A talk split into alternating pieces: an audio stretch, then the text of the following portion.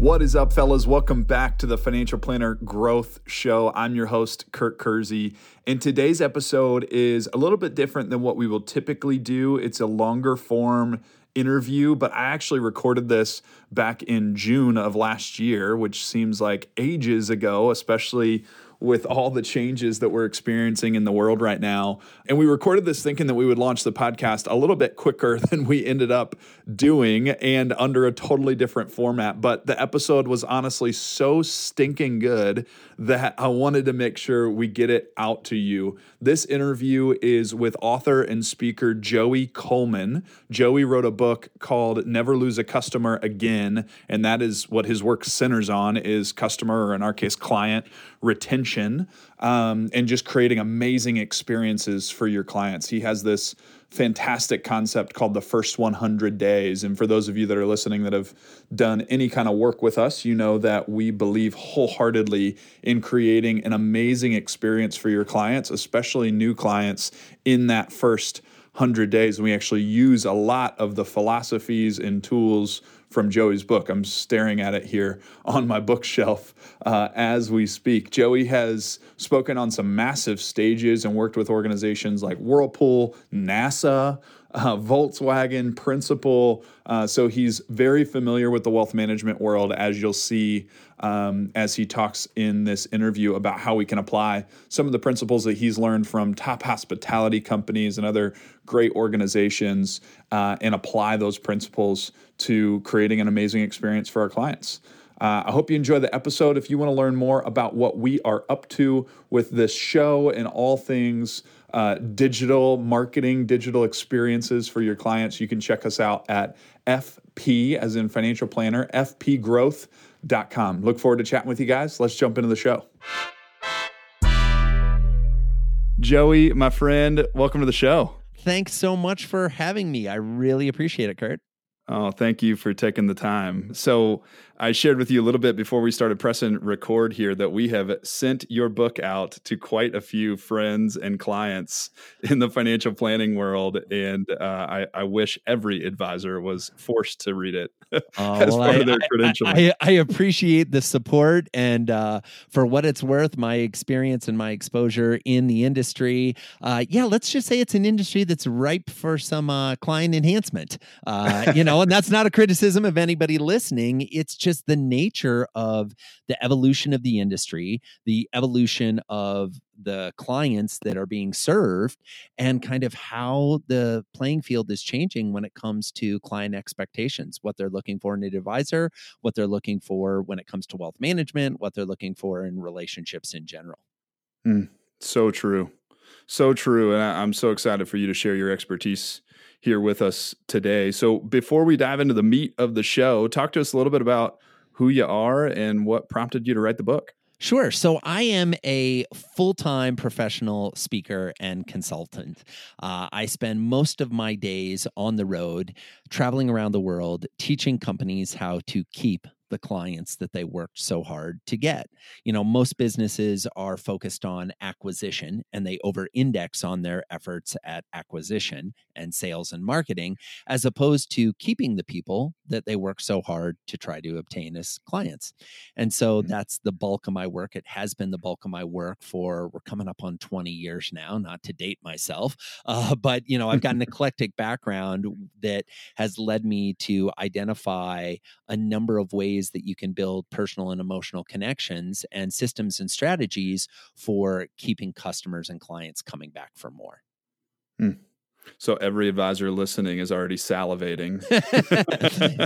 well, my my pleasure. You know, it's it's funny. I, I often say that uh, if you don't prioritize your client, someone else will. And mm. if you doubt the validity of that statement, I would just ask those listening to think about how many of their current clients were with a different advisor before mm they came to them. Mm-hmm. And chances are you've got a lot of folks in your portfolio who used to be with mm-hmm. other folks who just weren't getting it done for whatever mm-hmm. reason. And sadly, lots of times the reasons they left those advisors are going to be the same reasons they leave you. Mm. Mm. But nobody wants to have those hard conversations. Mm-hmm. until our conversation today. until our conversation until today. Well, right hopefully, now. hopefully, some advisors that this is already hot on their minds and it's been something that they've been wrestling with for a while, but just not really sure what to do about it. I hope that you can speak some life and and, and uh, give them some access to some of the tools and strategies that you've developed. So the book is called "Never Lose a Customer Again: Turn Any Sale into Lifelong Loyalty." In a hundred days. And in the book, you kind of kick things off to a degree, uh, redefining a little bit of what customer experience actually means. Would you talk us through kind of your your definition of customer experience? Sure, happy to. I think most people use the phrase customer experience and customer service uh, interchangeably. And I think that's part of the problem and part of the challenge we have. I think of customer service as the assistance and advice that a company provides to the people who buy or use its products or services. Mm-hmm. So, customer service is a very reactive interaction with your customers or your clients. Whereas customer experience or client experience, I would define as how clients perceive their interactions with your customers. Mm. All of the interactions, right? It's a much more proactive approach. And I think at the end of the day, at, at the risk of uh, alienating folks who spend a lot of time uh, looking at numbers and being a little more, if we will, left brain oriented, uh, your customers want to feel like they matter. They want to feel like you care. And let's be candid, most financial advisors' websites talk about that. Their marketing mm-hmm. materials talk about that. They even talk about it in the pitch meetings and in some of the meetings when they're together, th- saying things like, We don't think of ourselves as advisors, we think of ourselves as strategic partners, and we're in it for the long run. And, and I'm, I'm not trying to be smug or glib about those approaches. The problem is in 2019 and leaning into 2020 here, uh, clients are becoming more savvy. They know that that's marketing speak. And what they're looking to see is is your behavior and are the feelings I have based on our interactions going to match the expectation that you're setting for me when we're in the chase? Because mm-hmm. see, everybody likes the chase.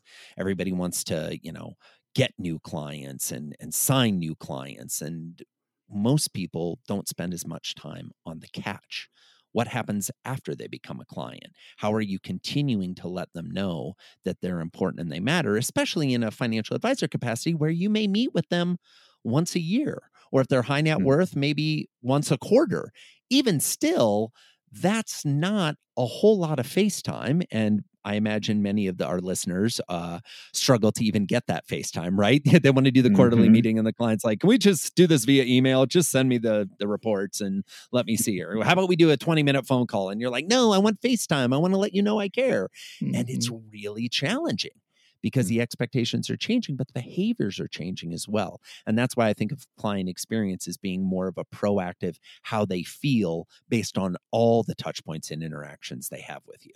Yeah, it's so important. I love I love that example that you shared about, you know, our our company is very much focused on the marketing side of the equation, though we touch sales and and client experience as part of that.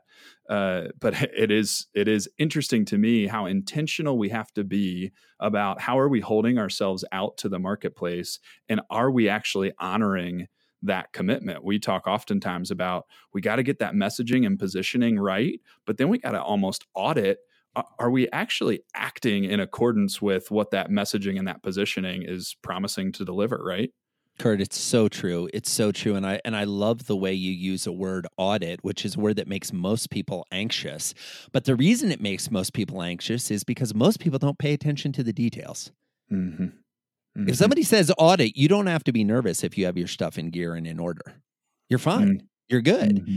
And I think what happens is most companies have great intention, right? They they come together and they say, "We want to start a firm that's different than the place we used to work at, and we want to build something that the marketplace has never seen, and we're really going to care." And they they put together this great language, and they're they're passionate about it, and they're excited about it. But as the business grows, and the assets under management increase, and the number of advisors on your team increases, you get further and further away from the spark that started this whole endeavor. And if we don't come back and check in and say, how are we measuring up against what we say we're going to do? How are we measuring up against what we believe we're doing? And instead of just looking in the mirror and asking us to self assess, which is certainly important, what would Mhm. our clients say? If we actually ask them, and I know a lot of firms survey their clients, but let's be candid, most of the surveys, uh, many, I'll say, not most, many surveys are designed to elicit specific responses as opposed to being designed to elicit uh, actual and honest responses. Uh, you know, if we really get into it and roll up our sleeves, there isn't a business on the planet that can't dramatically improve its customer experience from where it is today. Mhm. It's just a question of are we willing to put in the work and make the commitments of time, effort, and resource. Amen. Amen. You're preaching, Joey.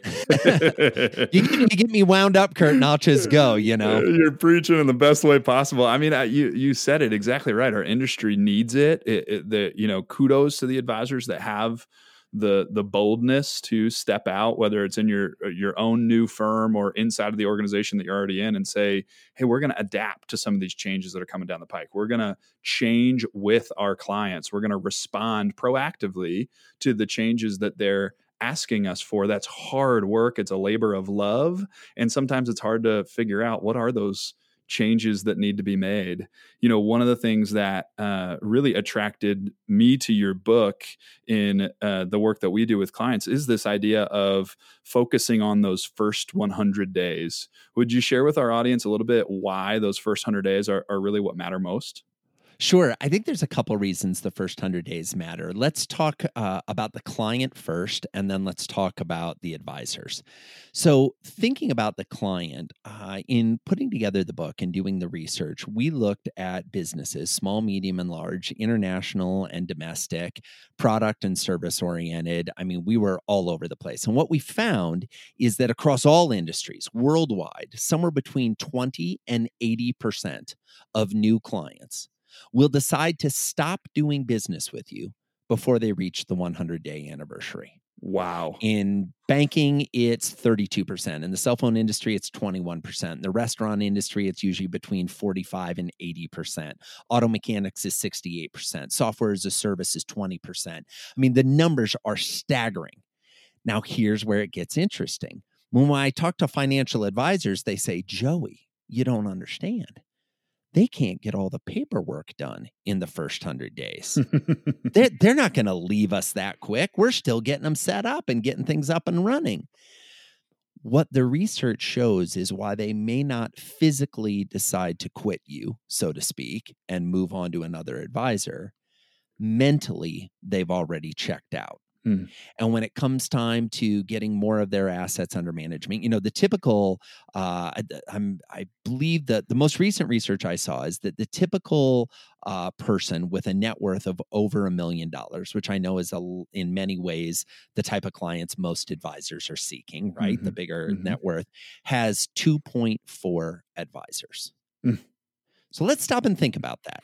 You think you've landed the big one, and they're actually also married to someone else. Mhm. It kind of changes the dynamic, right? And so I think at the end of the day, what we need to recognize is if we really want the long term client, if we really want the deep personal and emotional connection and the long term relationship where we're handling all of their wealth advising, uh, asset managing activities, we need to create remarkable customer experiences and Mm. remarkable client experiences and we need to do it early on in the relationship. So that's the research shows that the first 100 days is important to the clients. It's Mm. also important to the advisors. Mhm. why? Because if i ask you to sprint for 3 months as a general rule you can do it. If i ask you to sprint all day every day for the rest of your career it becomes a lot more difficult.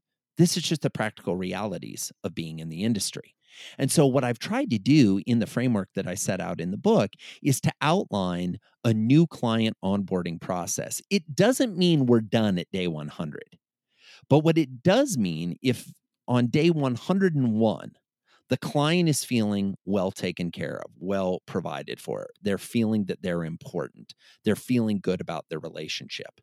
The research shows that the typical client will stay for five years. Mm. So we take that huge defection rate, that happens in the first 100 days and we basically flip it on its head and we get folks to stay for 5 years if we just make those first 100 days matter. Mm. Mm. And not only, you know, do they stay for those 5 years, right? But but they they have the opportunity to become raving fans and advocates, which I know we'll get to in a minute. I want to circle back around to something that you said that I think is really magical is this uh, this idea of of wallet share or or you know total household investable assets. I, I hadn't really thought about that point in the process, Joey, until you brought that up. Of really what we're going for in those first hundred days is if we don't have all of the investable assets under our roof, then there's an opportunity on a on day 101 that the rest of those assets come over, right? That we've created such 100%. a compelling experience for that client to say, why would I work with anyone else? Yes, Kurt, you hit the nail on the head. And here's the thing the problem most advisors have, not all, but most, is that they try to get the whole thing right out of the blocks. Mm. They try to get everything. Mm-hmm. And it's kind of like meeting someone. I, you know, I liken a lot of this stuff to dating, right? Because we've all, regardless of kind of what role you play in the organization, uh, you know, we may have advisors listening, we may have office managers, we may have, you know, folks that are more junior, we may have analysts listening. We've got a lot of different potential roles and positions that might be listening. But here's the mm-hmm. thing everybody who's listening at some point has probably been on a date okay, at least once, maybe even more. And so here's the interesting thing imagine going on a date. You go to dinner, you're like, I think this has potential. And you sit down and you're you're going to place your order and then get into the conversation. And before the waiter or waitress comes over to take your order, the person you're sitting across from says, So I'd love to figure out a time to meet your parents. you're probably not going to even order. You're probably going to say, you know, this is a little too fast. We got to build into this a little. We got to establish some trust. We have to establish some connection. This feels way too rushed. Advisors do the same thing. Mm-hmm. They'll say, well, you know, in order for us to do a comprehensive analysis of your assets, we need to know all of them. Where are they?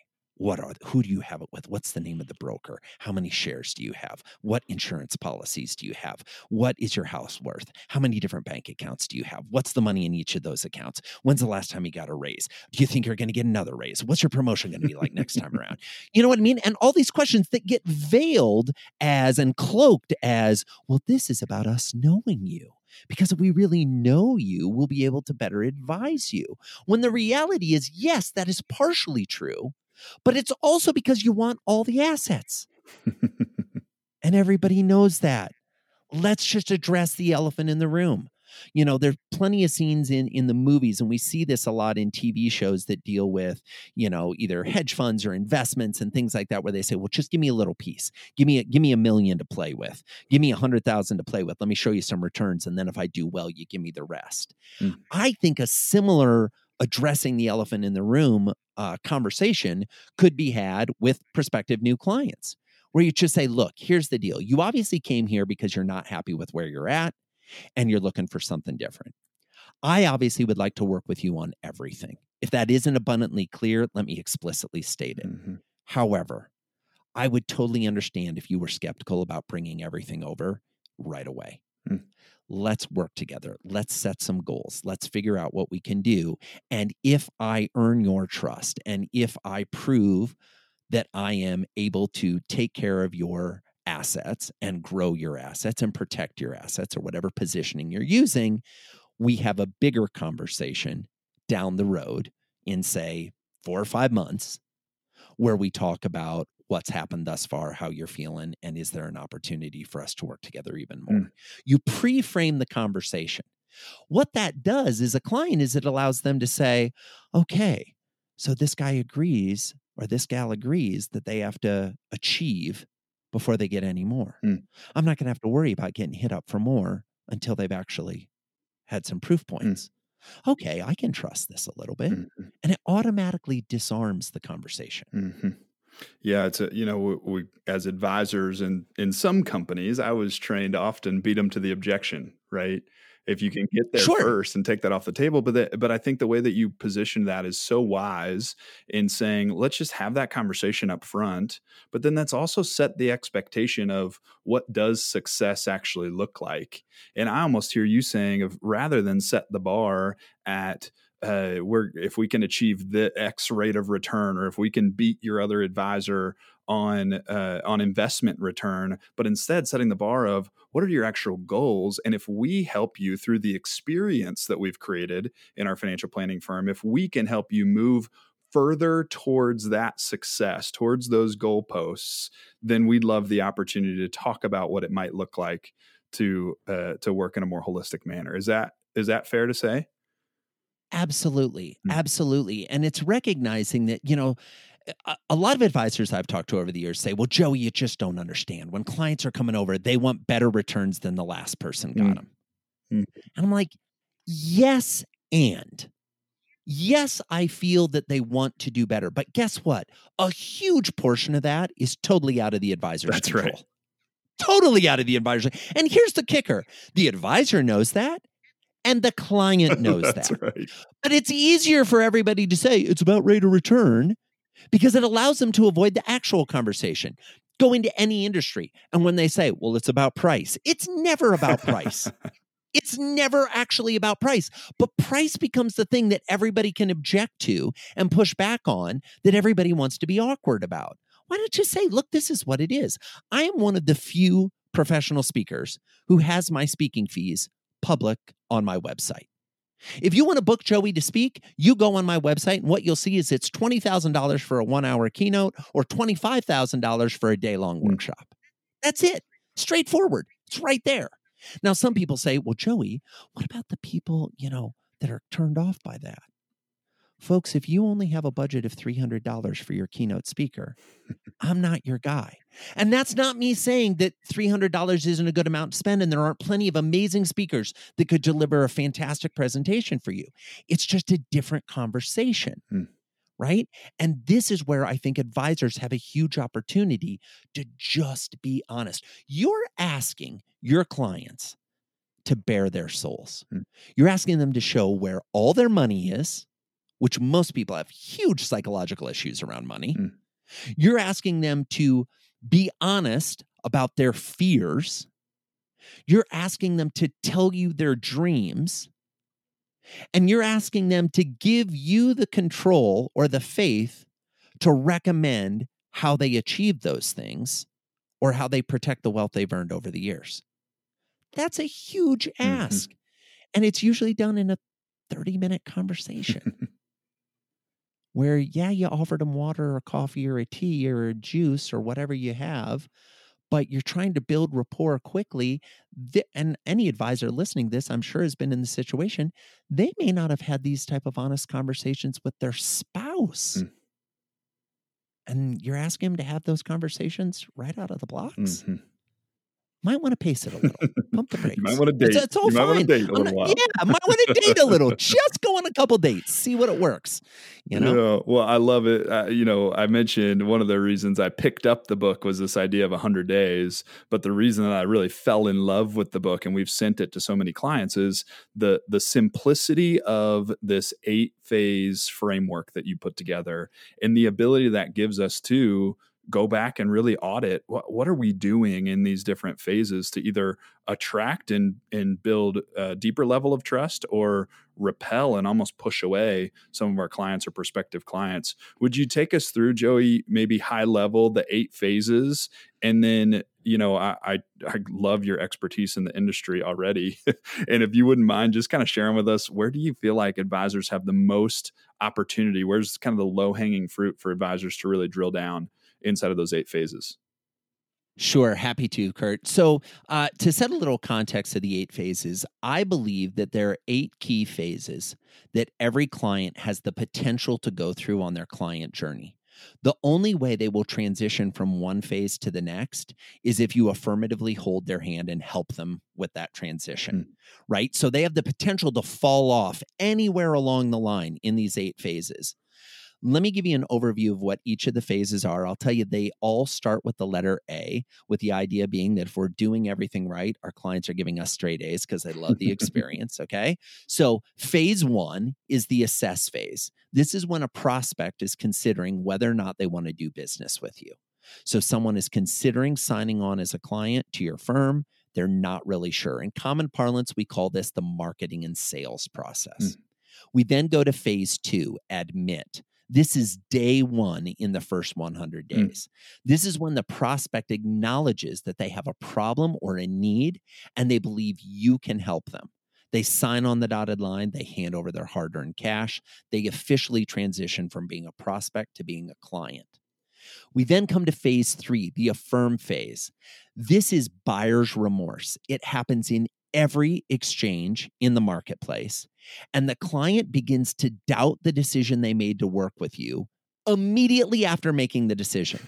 like literally, they will be walking out of your office having signed the paperwork to officially become a client and start to move assets over, and they will be doubting the decision they just made.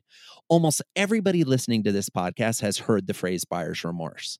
I won't embarrass anybody who's listening by asking them to raise their hand of course, I can't see them, right? but think how you would answer the question Does your firm, does your business have a system and process designed to address the buyer's remorse that your clients are feeling? Mm. You've heard the phrase, but are you actually doing anything about it? This brings us to phase four, the activate stage. This is the first real moment of truth, right? This may be the uh, official kickoff meeting where you're coming in and you're presenting your recommendations. This may be when you're actually in the in the process of saying, you know, okay, here's how we would handle your assets, here's how we would manage your money, etc. In this phase, the activate phase, we want to energize the relationship as we formally start to work together. We want to let them know that doing business with us is going to be unlike any business experience they've ever had, mm. not any advisor experience they've ever had, any experience they've had in their life. Ah, that's an interesting the game is changing. Right? So the competition is not the other advisors they've been with. Yeah. The competition is every remarkable experience they have ever had.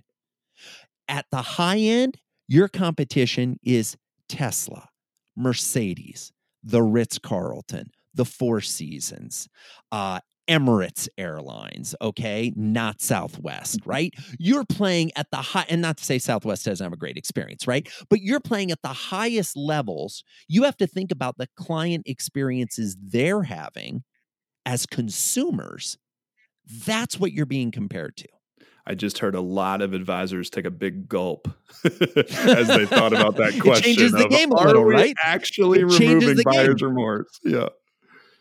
Yeah, yeah. Okay. So then we come to phase five, the acclimate phase. Now, I'll come back to this later, but this is where most businesses and most advisors, specifically in this industry, fall off the rails. The mm. acclimate phase is when you help the client get familiar with your way of doing business. Mm. Getting familiar with how you handle meetings, how you handle reporting, how you handle the transfer of assets, how you handle sending them prospectuses and reports and you know their voting th- uh, you know uh, requirements if you will if they're a shareholder in stocks how you handle private placements etc cetera et cetera all the different things that you are so familiar with and so used to but they have no clue and are embarrassed to ask. Hmm. We then come to phase six, the accomplish phase. This is when the client achieves the goal that they had when they originally decided to do business with you. Here's one that is also often missed by advisors. If the goal is to retire and have enough money in my retirement to be able to provide for my family and do well, you've now set the goal out 10 years, 20 years, 30 years, 40 years. I mean, you tell me, depends mm-hmm. on the client, right? They have a different goal. They have a more immediate goal. Mm. You have to find out what that is. And you have to ask and you have to probe and you have to be an investigator. You have to go on the search because if you don't know what the actual goal is, how the heck can you celebrate it? And they're going to change the goal over time. Hmm. And if you don't acknowledge when you've accomplished one goal, when they redefine and create a new one, that's when you lose them. Because they say, well, they haven't achieved my new goal. And you're like, you never told me your new goal. And they're like, yeah, but you should have known my new goal. And it's like, I'm not a mind reader, I'm your advisor. Doesn't matter. That's the reality of the human condition. We then come to phase seven. This is where the client becomes loyal to you and your brand. They're not going anywhere, they are committed. They are never going to have a conversation with another advisor again. They're not going to consider any investment opportunities or any wealth management strategies without running them by you first. They are loyal. And then, and only then, do we reach phase eight, the advocate phase, when the client becomes a raving fan, referring their family members, their friends, their colleagues to your business. These are the clients we want. These are the clients we dream of. These are the clients that most advisors are trying to turn every client into when the reality is that's never going to happen. Mm. I am the customer client retention guy who's telling you you're not going to keep them all. You're not going to turn them all into raving fans. Stop thinking that that's what's going to happen. However, you can turn more into advocates than you currently are. I have yet to meet an advisor on the planet who has said to me, "No, Joey, we're good with referrals. We don't need any more. We're mm. we're totally we're we're all chock full on referrals. No more referrals this quarter. Save them for next quarter." Doesn't happen. Yet most advisors don't know how to ask for a referral. They don't know what to do with a referral when they get it, other than to cycle it through the way they handle every other client who might come in off the street. Mm. And they don't know what to do to make sure that the person who refers one, that that is the beginning of a regular referral cycle for that client. Mm. So those are the eight phases. So power you did that masterfully well. Thank you. Appreciate it. It it is such a powerful framework. I think it does such a great job of breaking these, you know, these different phases into actually what the client experience looks like. And again, I was just so impressed when I read the book at how uh, exactly this describes the client experience, especially in the wealth management world.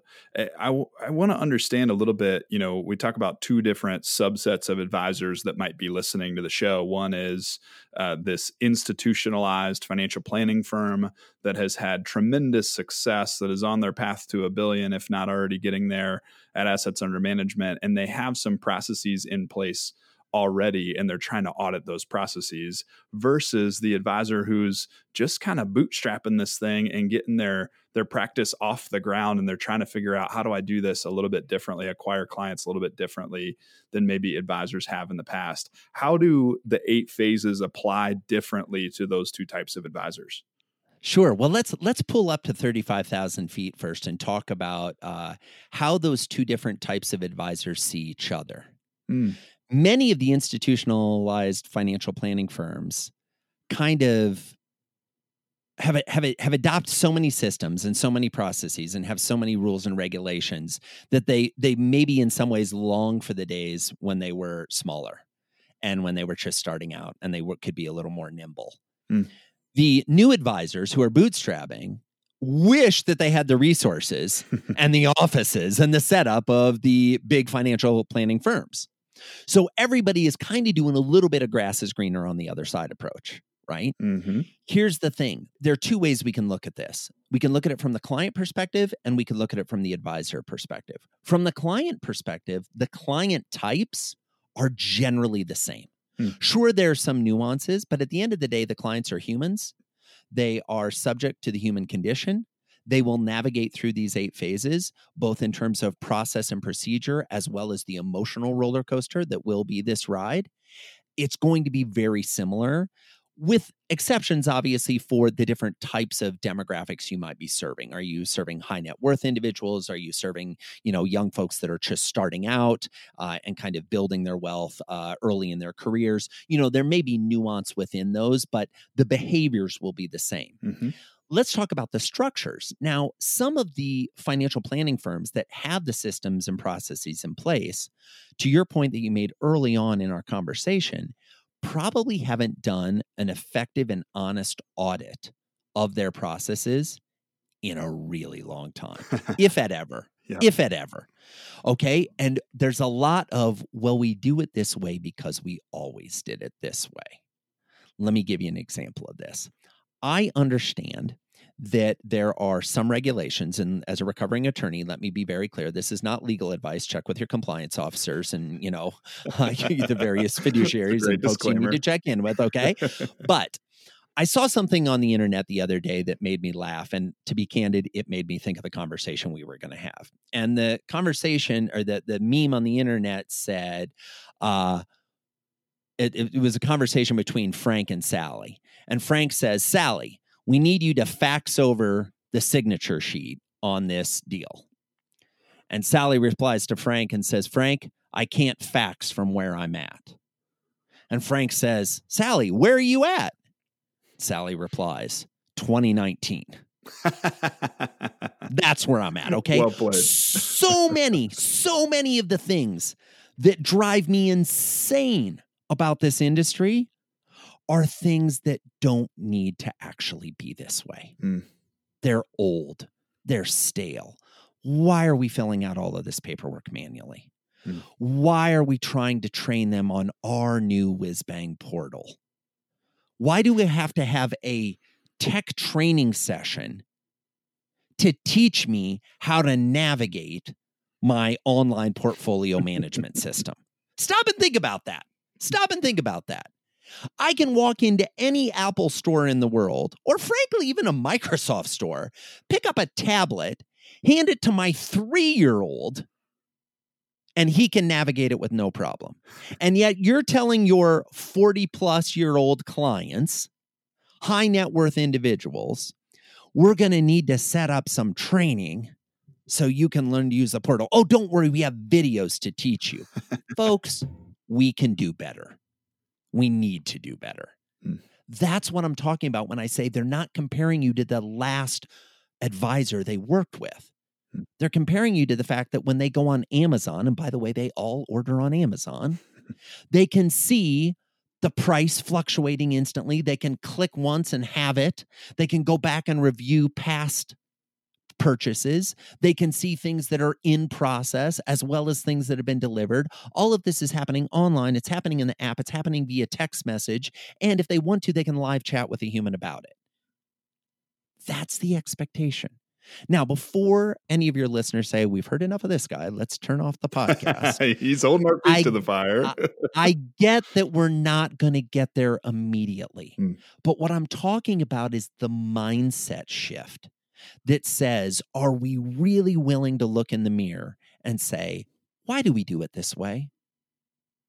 Why, if we have high net worth individuals coming into our firm for a meeting, and this is the sixth meeting in our office that we've had, do we not know their preferred beverage? Hmm. Instead, we say, Would you like some coffee or some tea or a water? No, I would like my favorite drink of all time. You have all my money. I am paying huge fees for you to keep all of my money, still all of my money, and hopefully make me some more. Can you know my drink order, please? At minimum.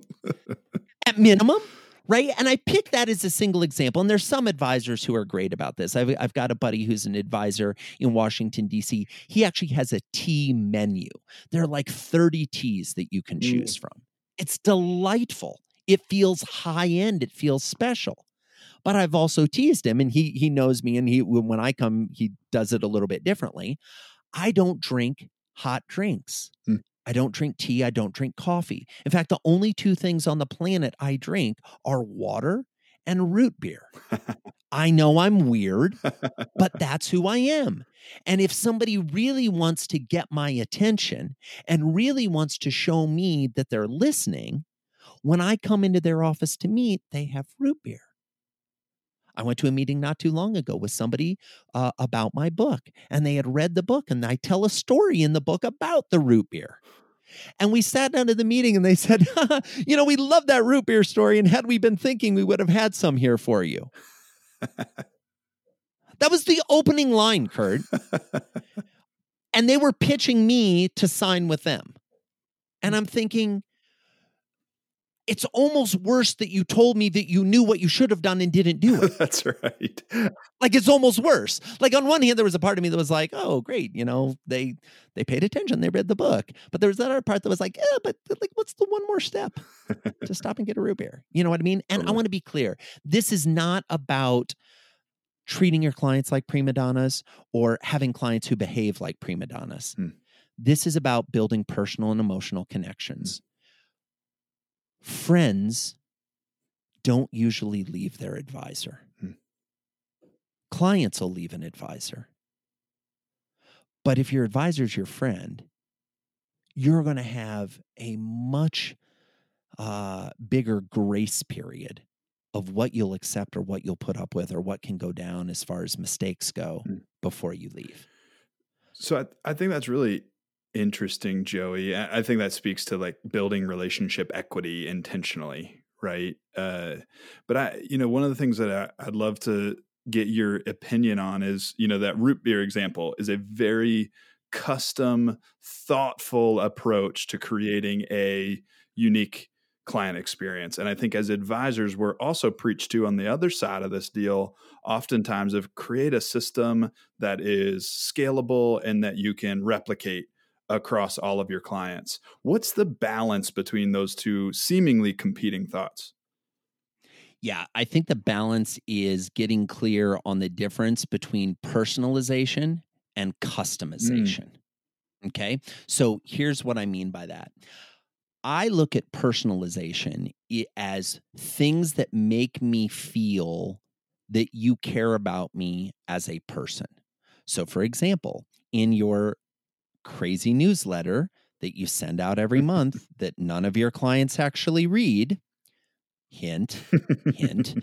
Uh, actually having the newsletter say, Dear Joey, using my name. You actually know my name. Just use it in the first sentence. Mm-hmm. It makes me, that slight little thing makes it feel more personal makes it feel a little more special to me. If you know that I, I have two kids, I have a six year old and a three year old, go ahead and send me the article about saving for college. Hmm. Don't send me the article about uh, how to maximize my cash flow when I retire. Because mm-hmm. I have a three year old and a six year old. Mm-hmm. By the way, I'm a good 20 years away from retirement, minimum, minimum. So don't don't hit me with stuff that doesn't matter today. Mm-hmm. Hit me with stuff that's relevant now. Mm-hmm. Now, customization. Customization is where you take personalization to the next level and you customize the interaction for the person. That's the root beer. So here's what I would suggest your listeners do. Consider the aspects of your business where you can increase the personalization, calling people by name, targeting the messaging, making sure they only get the things that really matter to them, and pick even one or two areas for mm. customization. Mm. It may be the drink. It may be the gift you send. Oh, and by the way, don't send the gift at the holidays. Please just stop that behavior. and secondly, don't send a gift with your firm's name on it. if it has your name on it, kids, it's not a present. It's not a gift. It's a marketing tool. It's a promotional piece. It's a tchotchke. I have no problem with using those, but stop deluding ourselves and pretending that they're gifts. Mm-hmm. They're not gifts. the best gifts you ever received don't have the name of the giver on them. Amen. You remember who the giver was because it was such an amazing gift. John, John would so, be proud of you right now. Exactly.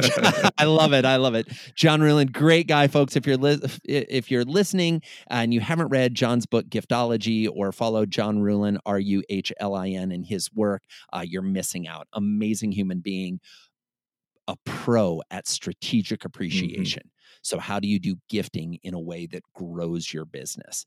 Um, and I realize there are rules and regulations about how much you can gift and under what circumstances you can gift. Again, consult your compliance experts, but there are ways around this. There are way and and and not and I'm not saying that as a former criminal defense lawyer. I'm not talking about end runs, right? I'm actually talking about ways that you can be fully in compliance yet give a hyper personalized gift. Mm. For example, find out who their favorite author is, contact the author get a signed copy of the book Hmm. That will cost you less than $30, which will probably be under the $50 minimum threshold that is most businesses' thresholds of how much they can spend. And I guarantee that gift will go on their shelf. They will think fondly of you every time they see it. And if you can get the author to write a super personalized message, which by the way, really just requires you reaching out to the author, about 90% of authors will happily sell you a copy of their book with a hyper personalized message if you'll give them a few bucks for their time. Mm-hmm.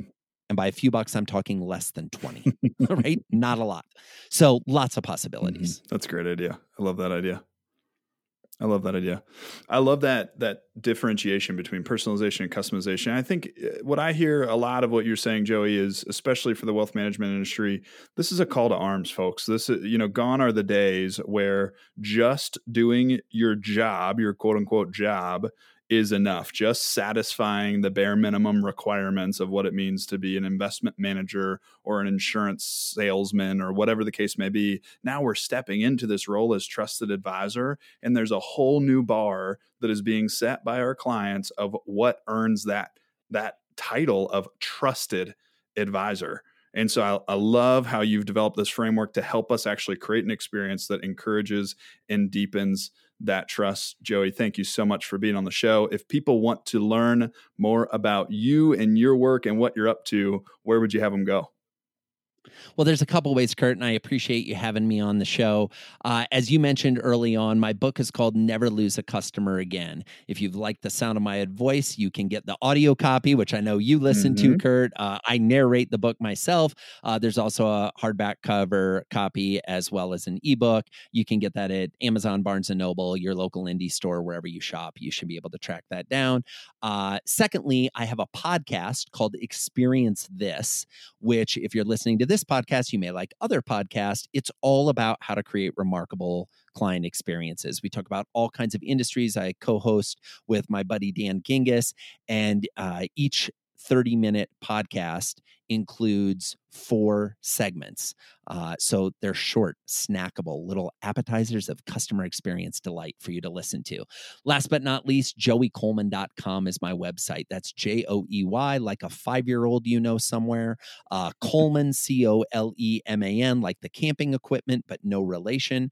joeycoleman.com. There you can find uh, additional resources and learn more about how we could potentially work together or how I could come speak to your audience. And there's also free resources on how to apply the ideas in the book. Well, Joey, you are a wealth of knowledge, my friend. You are a blast to talk to, and I know your work is just doing uh, have an amazing impact on your clients and ultimately on their their customers and their clients. So, thanks for all you do, my friend. Oh, it's my pleasure, Kurt. Thanks so much for having me on the show. All right, y'all. Thanks for listening to the show. I hope it was uh, both challenging in all the right ways, convicting in all the right ways, and also encouraging and inspiring. You know, I think as we walk through this season with coronavirus and the market's going a little wild and we stare down the barrel of what could be uh, a pretty messy couple of years. I, you know, I hope this episode really encourages you that you are in such a unique opportunity to create amazing experiences for your clients, to really set the tone for what they expect from other advisors, other guides in their lives. And, you know, I would argue, and you all know this, but you play just such a special role in your clients' lives as you deal with some of the most important aspects of their lives, and certainly the aspects of their lives that are getting a lot of attention uh, as we walk through this adversity. So I hope this is encouraging to you to really double down on the experiences that you're creating for your clients. And if you'd like some help doing that, a great place to learn a little bit more about what we have learned in applying some of Joey's methodology in our clients is uh, at fpgrowth.com. Again, that's financial planner, fpgrowth.com. Look forward to chatting with you there and look forward to chatting with you on another episode in the future. Thanks for listening.